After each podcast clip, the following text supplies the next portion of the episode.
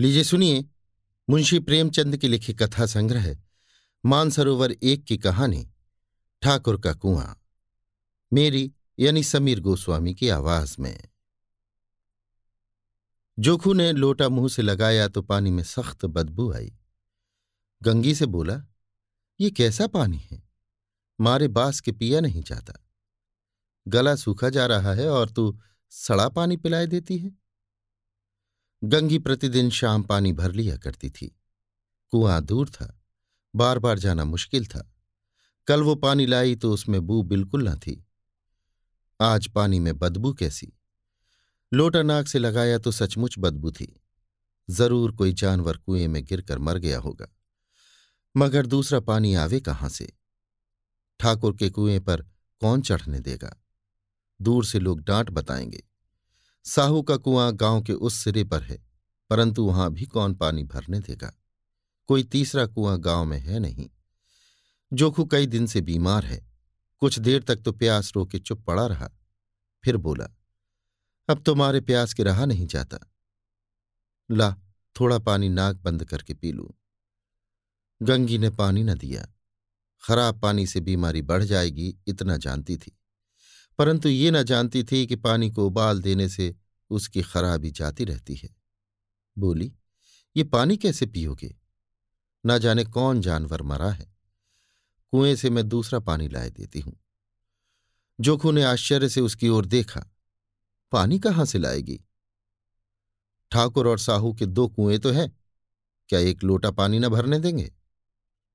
हाथ पाँव तोड़वा आएगी और कुछ ना होगा। बैठ चुपके से।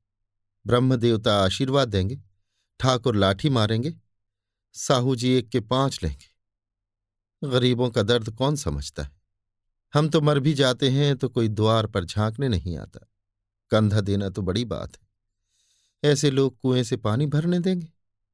इन शब्दों में कड़वा सत्य था। गंगी क्या जवाब देती? किंतु उसने वो बदबूदार पानी पीने को न दिया। रात के नौ बजे थे। थके मांदे मजदूर तो सो चुके थे। ठाकुर के दरवाजे पर दस पाँच बेफिक्रे जमा थे। मैदानी बहादुरी का तो अब न जमाना रहा है, न मौका। कानूनी बहादुरी की बातें हो रही थीं। कितनी होशियारी से ठाकुर ने थानेदार को एक खास मुकदमे में रिश्वत दी और साफ़ निकल गए। कितनी अक्लमंदी से एक मार्के के मुकदमे की नकल ले आए। नाजिर और मोहतमिम सभी कहते थे, नकल नहीं मिल सकती। कोई पचास माँगता, कोई सौ। यहाँ बेपैसे कौड़ी नकल उड़ा दी। काम करने ढंग चाहिए। इसी समय गंगी कुएँ से पानी लेने पहुँची। कुप्पी की धुंधली रोशनी कुएँ पर आ रही थी। गंगी जगत की आड़ में बैठी मौके का इंतज़ार करने लगी। इस कुएँ का पानी सारा गाँव पीता है। किसी के लिए रोका नहीं। सिर्फ़ ये बदनसीब नहीं भर सकते। गंगी का विद्रोही दिल रिवाजी पाबंदियों और मजबूरियों पर चोटें करने लगा। हम क्यों नीच हैं? और ये लोग क्यों ऊँचे हैं? इसलिए कि ये लोग गले में तागा डाल लेते हैं। यहाँ तो जितने हैं, एक से एक छठे हैं। चोरी ये करें, जाल फरेब ये करें, झूठे मुकदमे ये करें। अभी इस ठाकुर ने तो उस दिन बेचारे गड़रिए की भीड़ चोरा ली थी और बाद में मारकर खा गया। इन्हीं पंडित के घर में तो बारहों मास जुआ होता है। यही साहू जी तो घी में तेल मिलाकर बेचते हैं, काम करा लेते हैं, मजूरी देते नानी मरती हैं। किस किस बात में है हमसे ऊँचे? हाँ, मुँह से हमसे ऊँचे हैं। हम गली गली चिल्लाते नहीं कि हम ऊँचे हैं, हम ऊँचे। कभी गाँव में आ जाती हूँ तो रस भरी आँख से देखने लगते हैं, जैसे सबकी छाती पर सांप लौटने लगता है।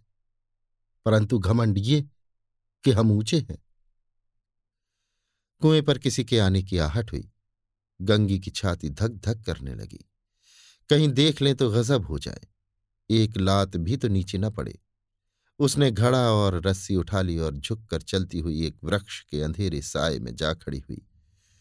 कब इन लोगों को दया आती है किसी पर? बेचारे महंगू को इतना मारा कि महीनों लहू थूकता रहा। इसीलिए तो कि उसने बेगार न दी थी। इस पर ये लोग ऊँचे बनते हैं। कुएँ पर स्त्रियाँ पानी भरने आई थीं। इनमें बात हो रही थी।